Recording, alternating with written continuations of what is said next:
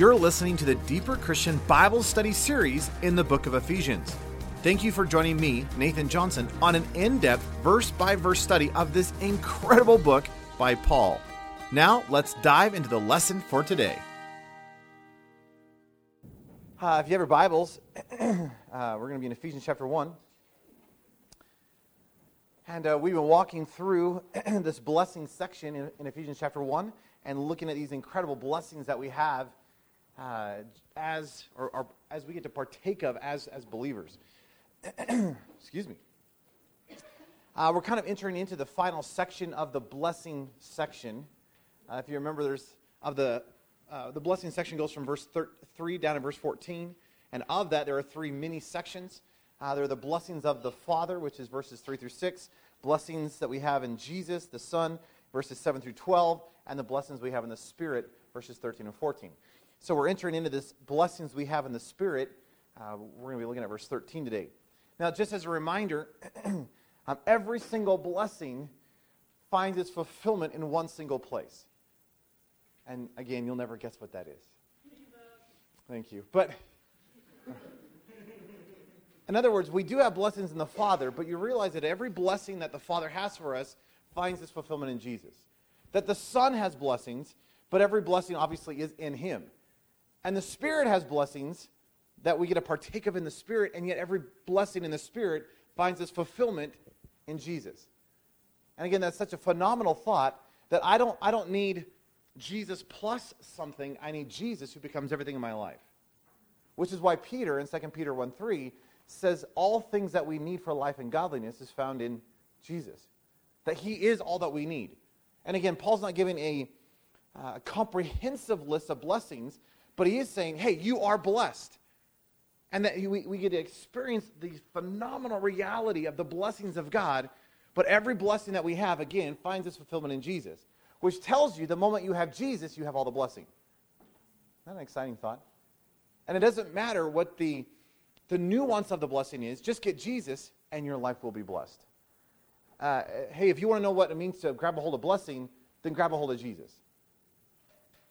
So as we get into verse 13 and 14, again, we have to see it in light of the fact that every blessing finds its fulfillment in Jesus. And if you want more on that, you can go back to our study on verse 3. Now, what I want to do is just, I just want to read verse 13 and 14 and just kind of set some context, and then I just want to look at the first piece of it uh, this morning.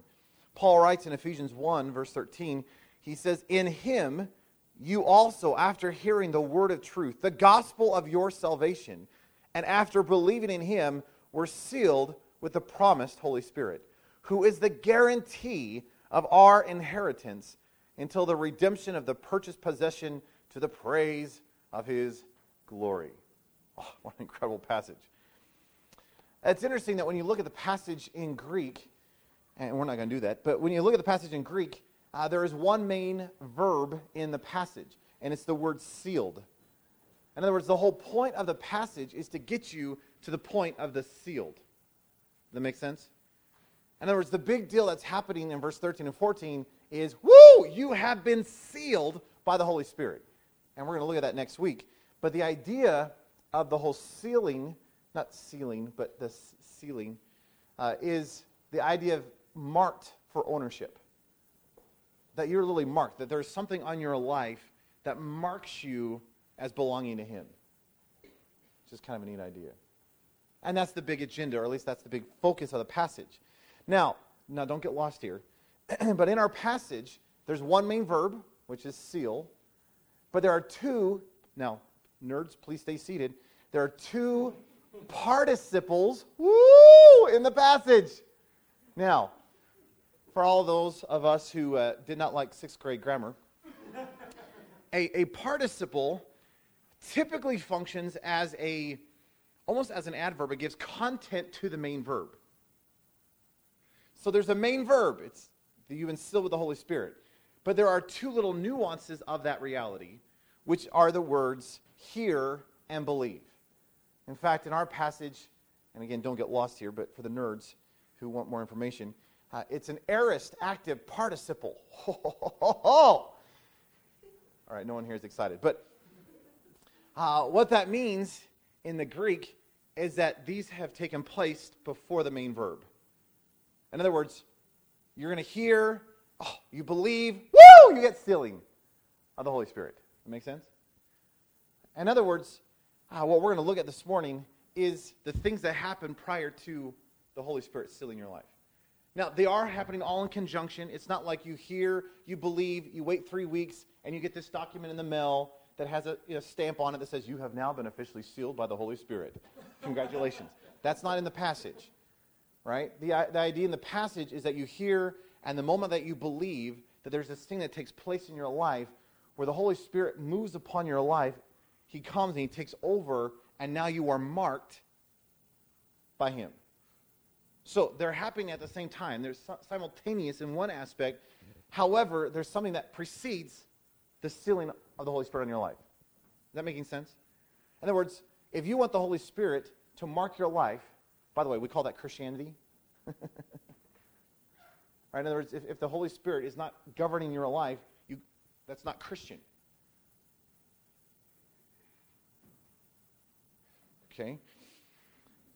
Well, what does it take to have that? Well, you have to hear and believe. So, what I want to do is I want to walk through those concepts really quickly with you. Now, this is going to sound like a review for a lot of us, but I, I want us to freshly hear this reality. Because I think so oftentimes, as believers, we hear so much and we miss the reality of it. In other words, do you recognize that we live in a time, a day and age, where we have access to so much content it's, it's unprecedented. Uh, for example, yesterday I, I, finished listening to a sermon series by this preacher in Kentucky that I've never, uh, never, never met. I've, I've never met the man. I just heard about him, and I heard some great things. I was like, oh, okay, I'll listen to his sermon series. You realize that is unprecedented in human history. Uh, yesterday, I, I was listening to an audiobook as I was doing some dishes. You realize that as, as modern day believers, we can absorb tons of content and we can listen to a lot of stuff. We can hear it. But I think the problem in our culture today is not just that we are able to listen to it. I think that's amazing. I appreciate the day and age that we live in. Indoor plumbing, toasters, right, and technology. So they're very important all of my life. Right? I love I love the technology that I have access to all this great content. But you realize it's so easy for me just to be listening to the content that it, ne- it never moves beyond entering my ears. That I hear it and I go, oh, yeah, that's good. That's, that's, that's. But it hasn't changed my life. And I think one of the problems in the church is that we're so accustomed to hearing things, we haven't allowed the truth to actually transform us. So if I could just freshly encourage all of us, as we're walking through this, it's going to sound like a review at one level, but I don't want it to be a review in our life. that makes sense. Uh, so look at verse 13 again. Paul says, in him, speaking of Jesus, that in Christ you also, after hearing the word of truth, the gospel of your salvation, and after believing in him, were sealed with the promised Holy Spirit. It's interesting, it talks about this idea of hearing, listening. And you know that as believers, it is important for us to go and share the truth. That, hey, how's the, world gonna, how's the world going to hear the truth? Where they're going to they're to hear it. That, that they need a gospel tier to go forth and proclaim truth. Uh, you don't have to turn there, but Romans chapter 10, uh, Paul is articulating to the Romans. He says, uh, this is uh, Romans 10 14. How then shall they call on him in whom they have not believed? And how shall they believe in him of whom they have not heard? And how shall they hear without a preacher? And how shall they preach unless they are sent? For it is written, How beautiful are the feet of those who preach the gospel of peace, who bring good news of good things, but they have not obeyed the gospel. For Isaiah says, The Lord, uh, sorry, Lord, who has believed our report? So then faith comes by hearing, and hearing by the word of God. So we recognize then that if the world is going to actually be transformed by truth, they need to hear the truth. Which means that as believers, it is our joy and our privilege to be the ones who go out and actually articulate this phenomenal gospel. Not just with our lips, but with our lives. That, that everything that's going on in our life should be declaring to the world around us, hey, you need what I have. I love what Acts 2.37 says. Uh, it says that when they heard this, they were stung to the heart and said to Peter and to the rest of the apostles, Brothers, what shall we do? So Pentecost just happened. All these people are gathering around, and they said, Well, are, are these guys drunk? Like, what's going on? Because they're speaking all these tongues. And Peter stands up and says, Ah, we're not drunk. It's early in the morning. Let me tell you what's actually going on. And he preaches this phenomenal passage. And he's talking about the fact that, hey, you are the one who crucified the Messiah. And as he is articulating this phenomenal reality of truth, they are so pierced to the heart, they look at Peter at the end of the sermon and said, What do we do? Like, like how, how, what, what do we do with all this? Wouldn't it be amazing if that was what happened in our life as we started living our lives out in our communities? As we started just preaching, people are just like, What do I do? How do I, how do I get on this? How do I repent? Interesting thought, isn't it? And of course, 3,000 are saved. but you notice in both those passages, there's this essential element of hearing. Now, it's interesting, in our word here in the passage, it doesn't just mean to listen to something, it means to listen, but to comprehend and understand it. Uh, I can tell you what we're going to have for lunch, but that's not going to nourish you. So you can hear it and go, oh, I get it. Yeah, I, I understand. We're going to have this for lunch. But you realize that actually hasn't changed your life. That somehow you have to do something with the hearing, which is what? Partake of it if you want the nourishment. Okay, maybe bad example. Um, your mom walks into the room. Clean your room! I heard her. I really did. Right? But she comes back an hour later and she goes, Excuse me, uh, why, are, why is the room still not cleaned up? Did you not listen to me? I'm like, No, I heard every single word. In fact, I can parse this thing out. I can give you the grammatical structure of it, and I can tell you exactly the tone and the manner of which you said it. And she says, You weren't listening. Does that make sense? Uh, your wife comes up to you and says, Are you listening to me? And you say, Yes, this is exactly what you said. She says, You're not listening to me. No, no, I, I repeated back exactly what you said. That, that doesn't count. right? Because there's actually something more than just the hearing. That's this word. So you realize it's not just, I heard this truth. It's, I didn't just hear the truth, I somehow was able to comprehend and understand that truth. That it somehow pressed itself upon me. Uh, it's interesting that Paul in Colossians chapter 1 uh, in verse 4, uh, 4 through 6 is this For we heard of your faith. Isn't that interesting? We heard of your faith in Christ Jesus and your love for all the saints because of the hope which is laid up for you in heaven, of which you've already heard in the word of truth of the gospel, which has come to you, as it has all the world, and brings forth fruit, as it has also in you, since the day you heard it and knew the grace of God in truth you realize he's saying more than just, oh, you heard this wonderful gospel. He says you've heard the gospel, but it's not just a hearing, a listening. It's somehow you've comprehended it and you've actually started applying it into your life. It's actually become a part of your life so much that it starts to produce fruit. That's this idea. So here in Ephesians chapter 1, Paul says that here you are in Christ. So after you've heard, he says, the word of truth. Now, obviously, he's talking specifically about this reality of Scripture. But he gives clarity and he says it's not just hearing the word of truth. He says, after hearing the word of truth, which is the gospel of your salvation. Does that make sense? In other words, he's not just saying, well, I, I turned on an audio Bible and I was listening to it this morning. Oh, I got the word of truth. Yeah, but it's more than that. In other words, it is, it is an understanding of, of Scripture but it's specifically not just the scriptures as a whole, it's the scriptures in the sense of the salvific work of Christ called the gospel. That I, what I heard and what I listened and what I comprehended was the gospel. Uh, by the way, you, you do realize that this entire book is a declaration of that. Right? We, we've talked about this so many times here, but every page of Scripture is pointing to one key reality, which is Jesus and his work upon the cross. That whether it's Old Testament or New Testament, the big declaration, what, God, what God's big agenda through the entirety of Scripture is that it's him. Hey, would you get to know the author? That, that the author is longing to do something in your life, which is to change it. Why? Because we are marked by sin. And that the whole story that is weaving itself through all of Scripture is God's salvific work upon humanity. It's interesting when you, when you look at Corinthians, uh, 1 Corinthians 15, Paul begins to talk about the fact that he's been proclaiming this gospel, this euangelion, which is a word in the Greek. And this gospel, this good news, he gives some definition to it. I, I just want to read this to you, and you're going to hear a simplistic version. Maybe that's, maybe that's a bad way of saying it.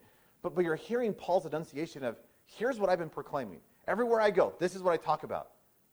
Listen to what he says. Uh, 1 Corinthians 15, 1 through 4. he says, Now, brothers, I declare to you the gospel which I preached to you, which you've received and in which you stand. Through it you are saved, if you keep in memory what I preached to you, unless you believed in vain. For I delivered to you first of all that which I also received. Here it is. How Christ died for our sins, according to the Scripture, was buried, rose again on the third day, according to the Scriptures. You realize, according to Paul, the essence of the gospel is Christ. The fact that he came, the fact that he died, and the fact that he rose again for our, for our, sin, I mean, for our salvation. That, that what he is doing, as he says over and over and over again, and even we've looked at even in this blessing section, is the fact that God is bringing freedom and redemption. I, I love what William Law said. He, William Law said that, that the cross didn't merely purchase our forgiveness. That, what, that God, what God was doing through the cross wasn't merely forgiving you of your sins. You realize that is merely the beginning of the gospel. I think so, so oftentimes in the church, the gospel has been truncated or simplified down to uh, will you accept Jesus in your heart? As if God wants to, you know, watch your blood pass by and, you know, just kind of just like chill out in this little place called your heart. You realize that's just the beginning. That the reality of what God is wanting to do, according to William Law, William Law again says that the cross didn't merely just purchase forgiveness. He goes on and says it was for the purpose of Pentecost. You realize that what God's big agenda is, is not just to get you saved. He's not just trying to get you to heaven. Now, those are phenomenal, so I'm not trying to downplay that. But you realize the gospel is so much better than that. See, the gospel is not some hog upon my life where God merely forgives me of sin. Why? Because God has a greater agenda. What's the greater agenda? He wants to be my life. He wants to indwell my life, which is the whole Pentecost idea.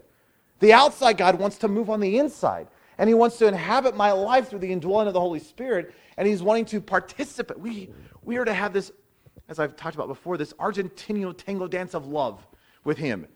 That, and if you haven't heard that, I'm really sorry. that probably sounds really awkward.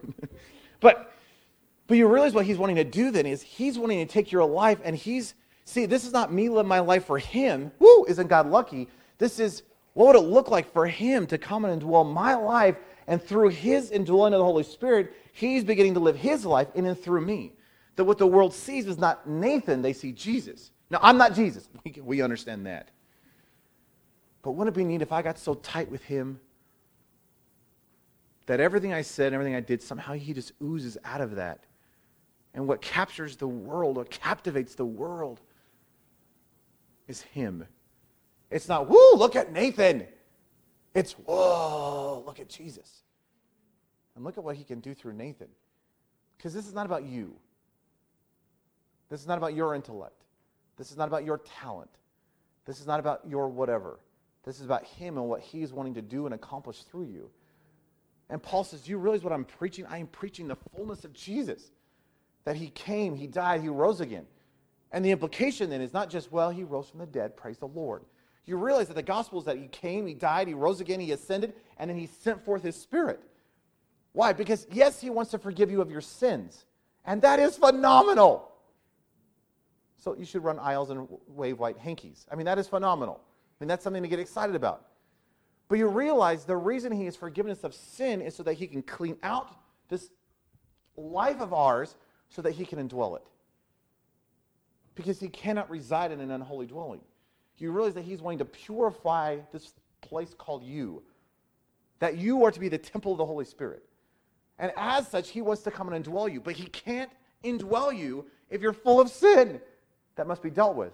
So he forgives you, which is the phenomenal work upon the cross, so that he can send forth his spirit in you so that you can live unto him. For this is all from him and through him and to him for his praise and his glory. Do you what your life is to be? From him, through him, to him, for his praise and his glory. You realize that this phenomenal thing that we talk about as the gospel isn't just, well, I've been saved from my sins, I get to go to heaven.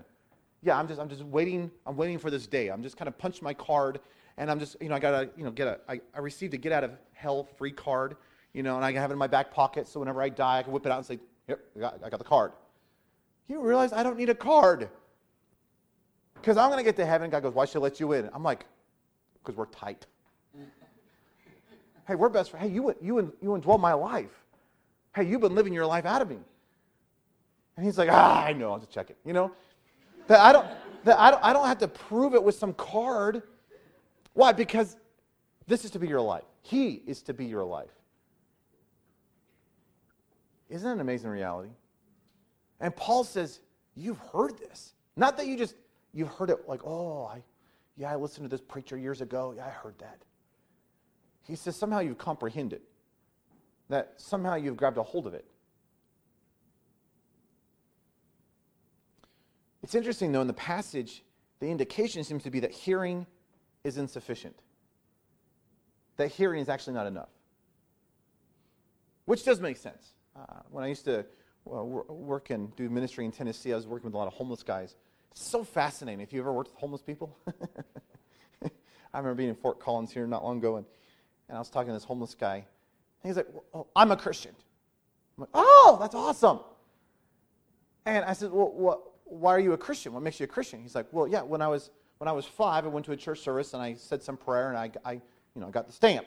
And I go, oh, so how's your life been since then? And he's like, Well, that doesn't matter because I did the thing when I was five. I said, Buddy.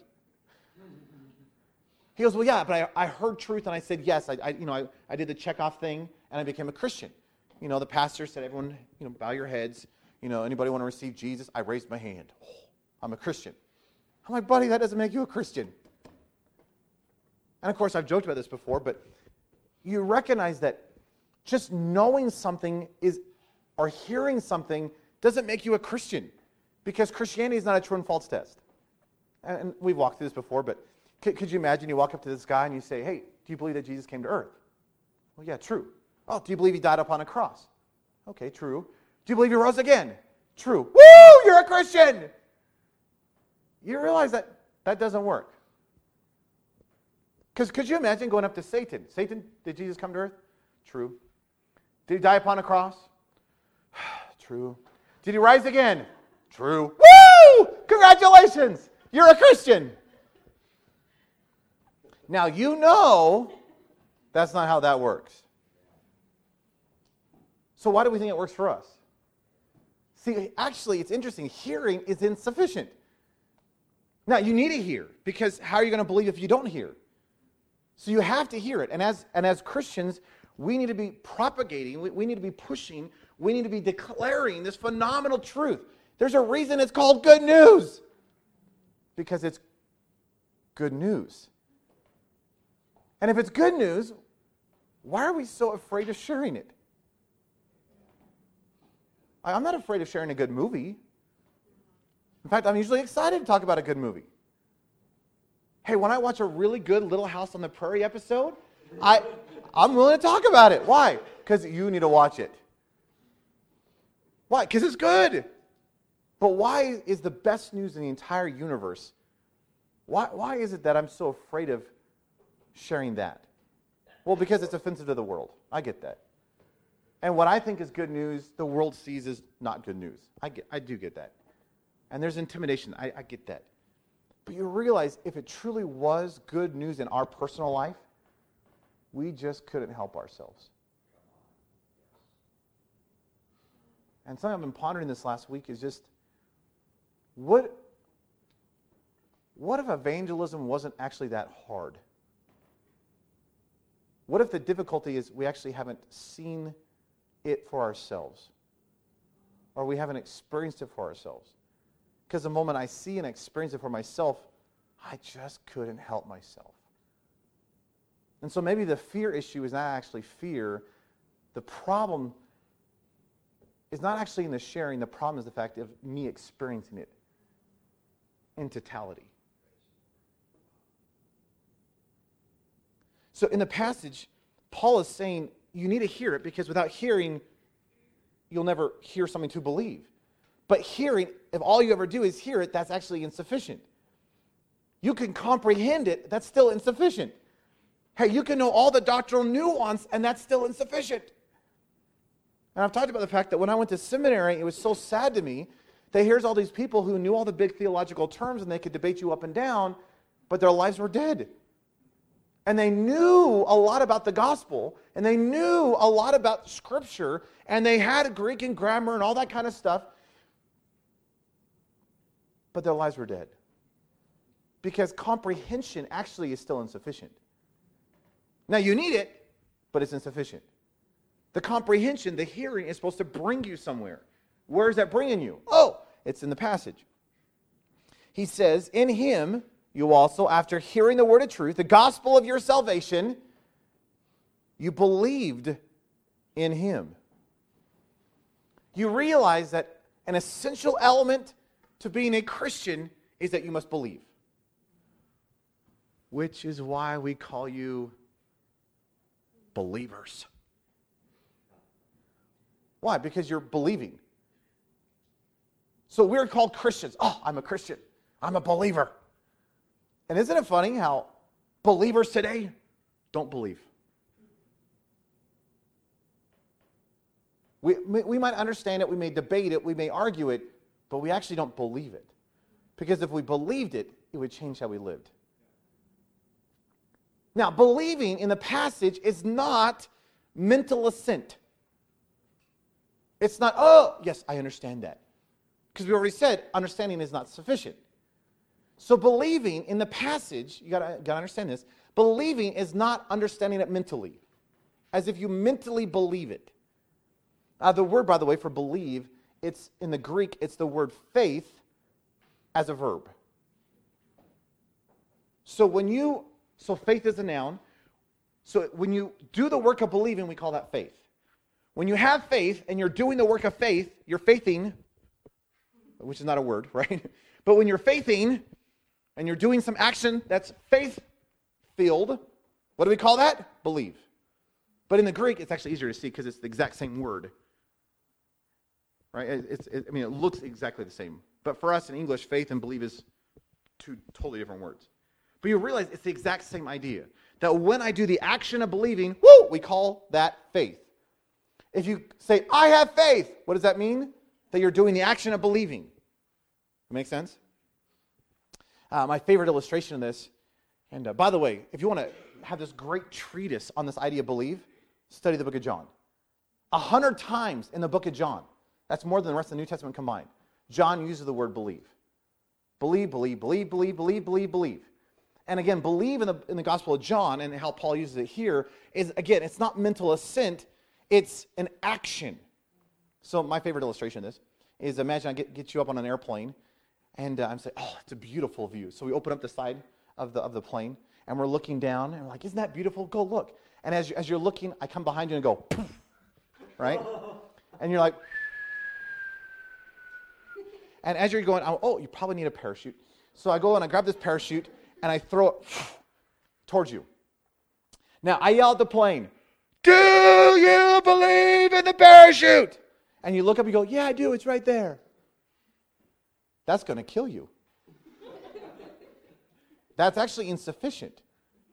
That is a mental understanding of the parachute, but you haven't done any work with the parachute. That's not believing. You can believe in the parachute, but that's not going to save you. Hey, you can hear all the gospel truth you want, and you can put mental assent into it, but that's not going to save you. Which is why in Matthew, there's these people who show up before the throne room and they say, Well, hey, haven't we done all this stuff? And haven't we preached in your name? And God says, I don't, I don't know you. Why? Because you, you had something, but it wasn't the real thing. You can have the mental assent, but unless you apply it and actually put it on, it doesn't help you. So I yell at the, I yell at the airplane, hey, do you believe in the parachute? If all you say is, yeah, I, I believe it's right there, then you're still going to crash and burn. So what do you have to do? Somehow you have to make your way over to the parachute, right? And you, you finally get over to the parachute. You grab the parachute as you're falling. You put the parachute on. You tie the little thing, and you pull the cord. And what happens? you actually find that you put on something, and that what you put on is now your means of salvation. Which is why you are called to put on the Lord Jesus Christ. You're to take off the former way of living and you're to put on something. What is it? Jesus. And you realize that when you put him on, it's not just, well, do you believe in Jesus? Everyone in the United States believes in Jesus. I mean, just walk around, hey, do, do you believe in Jesus? I believe in Jesus. I'm a Christian. But that doesn't, that doesn't mean anything to me because that doesn't mean you've actually put him on. You realize that if you are falling out of the sky and you had a pair, I don't know about you, but if I'm falling out of an airplane and I have a parachute, do you know how tightly I'm going to be holding onto my parachute? Tightly. Like, even if it's strapped on, I don't, I don't, I'm not going to trust those straps. I'm going to. Why? Because I have one means of salvation. It's called a parachute. And my one means of salvation is my only hope. Do you know that's supposed to be Jesus in your life? That you have one means of salvation, that you're to put on the Lord Jesus Christ. How tight should you be holding on to Jesus for dear life? Actually, the idea is to abide which means to sink down into, to clutch, to hold tightly to. And my favorite definition of abiding from John 15 is refusing to depart. Do you know what it means to abide? Do you know what it means to be a, a, a vine, a branch on a vine? It means to refuse to depart from the life of the vine. That what am I going to do with Jesus? I'm going to put on the Lord Jesus Christ and I'm going to refuse to let go because I'm going to hold tightly to him because he is my sole means of salvation. So here's Paul, and he says that in Christ you've heard this word of truth, the gospel of your salvation. And you need that because without hearing, you cannot believe. Because you have to you have to believe in what you've heard. So I got to hear. But just hearing is actually insufficient.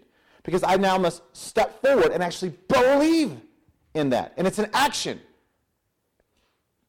Uh, last night I came across a story again of the, uh, in, in 1860, uh, this guy, I don't know how to pronounce his name. It's like Blondine, Blondine, Blonde, something. Probably was blonde. But this guy, uh, he went over to Niagara Falls, and there was this, he was this tightrope, uh, really famous tightrope walker. And he strung, let's see, a, a, a thousand foot cable 160 feet above the roaring waves of Niagara Falls. Now, if you've ever been to Niagara Falls, it is quite impressive. But he really stretched it from one side to the other so there's this whole group on the Canadian side watching. There's a whole group on the United States side watching. And here's this tightrope walker, this really famous guy, who walked the thousand feet across Niagara Falls. And then he walked back. And then he walked over, and he walked back. And obviously, after several times of this, they realized, okay, he can do this. And everyone's cheering, woo! And as the story goes, he looks at the crowd and goes, do you think I can walk over it again? And everyone goes, Yes! He goes, Do you think I can walk over there with a man on my back? And they all go, Yes! And then he says, Who wants to be the first one to do it? And it got deadly quiet. You realize you can believe that he can carry a man across on his back. I believe that. Yeah, I've seen him do it I've seen him walk back and forth. I, I, I trust the fact that he could carry a, a guy. I'd love to see it. I mentally know that he can do it. But that's not the word. The word in the passage is, will you climb up on his back and actually believe that he will do it? See, it's not faith when faith doesn't actually. Maybe I'll say it this way. If our faith demands nothing from us, it's not faith. Because faith, to be faith, means you have to do an action of believing.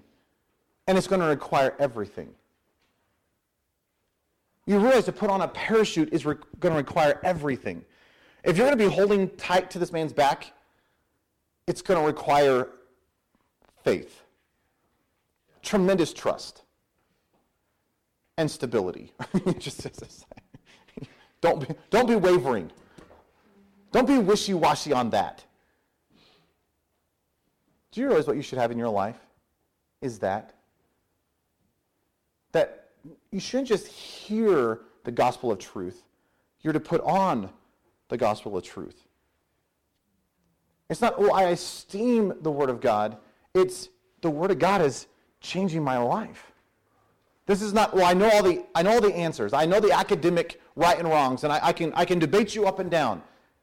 Hey, you can have all the right answers, and you can do all the right things, and you're, you're still going to die and go to hell. Because you realize this is not about right and wrong. This is not about saying the right things.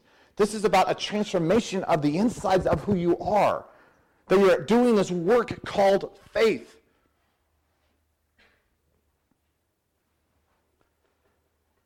And again, I think it's slightly convicting that we hear so much as a culture and we believe so little. Well, how am I going to be the marked? How am I going to have this ownership of the Holy Spirit in my life? How is he going to indwell my life? Well, Paul says it requires hearing requires believing. Because I can't believe without hearing, but if all I do is hear, it's actually insufficient. Now, one other quick thought here, and I, I may be reading too much into this, but uh, I was looking at this again last night, and it's interesting to me that, and don't get bogged down by this, but it's interesting in the Greek, the definite article show, excuse me, choking me up, so powerful. excuse me. It's interesting that the definite article keeps showing up in this passage. You, you know what a definite article is? It's the word like the. So if I said I had a piece of cake, right, it just means kind of a generic thing. But if I said I had the piece of cake, it's very specific, very definite, right? It's interesting in a passage, the word the shows up uh, at least five times. Now, we don't translate all of them in the English, but it's interesting that Paul puts this definite article, I'll, I'll just give them to you really quick. It says, In him also, after hearing the word of truth. Make sense? It's not just hearing thing, it's a definite thing. You're hearing the word. Then there's another one for the word truth in the Greek. So it's the word of the truth. So it's not just, well, it's just truth. It's the truth, which is really fascinating that Paul's being very definite here. And then he says, the gospel of the salvation. Isn't that interesting? And then you'll be filled with the Holy Spirit. So again, I may be reading too much into this, but it seems like Paul has given you no wiggle room as to what you're to hear and what you're to believe. He's not just saying, well, believe in this postmodern smorgasbord of whatever truth. That for whatever reason, which is impossible today, but we have people who are like, well, yes, I am a Buddhist, Catholic, evangelical Hindu. And you're like, I don't, I don't know if you understand, but you can't. Because they're all at odds with one another. so we're not just saying believe as, oh, I will believe. You realize Paul is giving you no wiggle room. He's saying, do you know what, do you know what you're hearing? Do you know what you're putting your faith in? It is the word of the truth, which is the gospel of the salvation, if you're wanting the Holy Spirit. I just find that fascinating. Do you have that? And, and, I, and I know that most of us know the right answers and most of us have heard all this stuff. What I'm concerned about is that we haven't, we haven't believed. You know, when Scripture says, don't fear, and we turn around and we start fearing, we've heard it. We didn't believe it. Hey, you are beloved in Christ. You are an heir. We hear it, but then we live as slaves. See, isn't it interesting how, how much we hear and how little we believe? Do you know what our world needs today? Is not more hearers. Our world today needs more believers. Do you know what turned the early church upside down in 70 years? A whole bunch of people who believed. A bunch of people who took God at his word and said, God, if, if you said this, I'm going to believe that's true.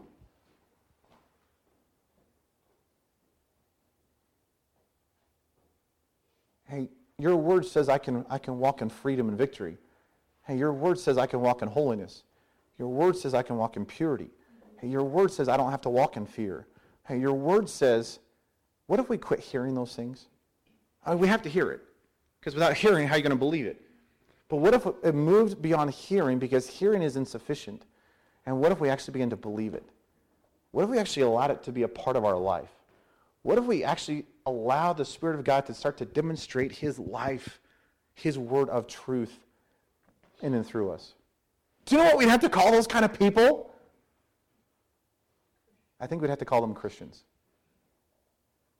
Wouldn't we? Let's pray. Lord, oh Lord, I repent of the times where I hear, but I don't believe. And Lord, I live in a time in a day and age where I hear so much. And yet I wonder if it actually is making a difference in my life. Lord, it seems like the, the people in some of these, the underground church in China or these places where persecution is really heavy, and they don't even have the fullness of the Word of God, that they have a single page. But it seems like at times they believe far better than we do in the West. They may not have heard everything, but oh, what they've heard, they believe, and it's changing the world. Lord, what would it look like if this generation didn't just hear, didn't just esteem truth? They weren't just l- looking for more pithy uh, academic nuggets, statements to debate up and down, or what if we in this generation were people who were known as believers? Because that which we've heard, we've actually applied into our life. We've allowed the fullness of the Holy Spirit to come and to do your work in and through us. I think we'd be Christians. Lord, I don't want the world to see us. Lord, I don't want the world to hear our voice. We need to hear your voice. We need to see you so, Lord, I just want to freshly surrender and just say, have at it. Lord, any area in my life where I've been hearing but not believing, hey, will you change and transform that area? Lord, would you convict anything in my life where I've been hearing but not believing? Lord, I want to be marked by you. And yes, I do need to hear. I, I understand that, Jesus. But I don't want to just be a hearer only. I want to be a doer of the word. I want to be a believer of the word. Make us believers, Jesus. Put an aggression, a passion, a fervor in our spirit that we will settle for nothing less than the fullness of the truth of the reality. And Lord, I want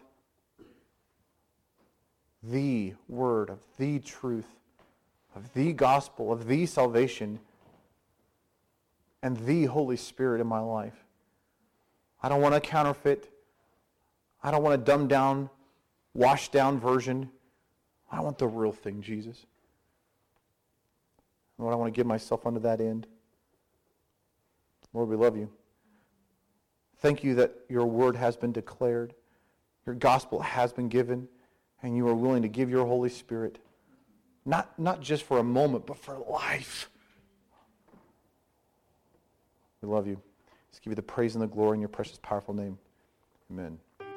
Thank you for listening to this study from the book of Ephesians with Nathan Johnson. If you would like additional resources to help you build your life around Jesus, I encourage you to check out my website at deeperchristian.com.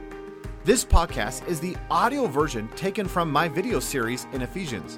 And if you'd like to view the video version of this study, you can do so by going to deeperchristian.com forward slash Ephesians. Know I am cheering you on as you build your life around and upon Jesus Christ. See you next time.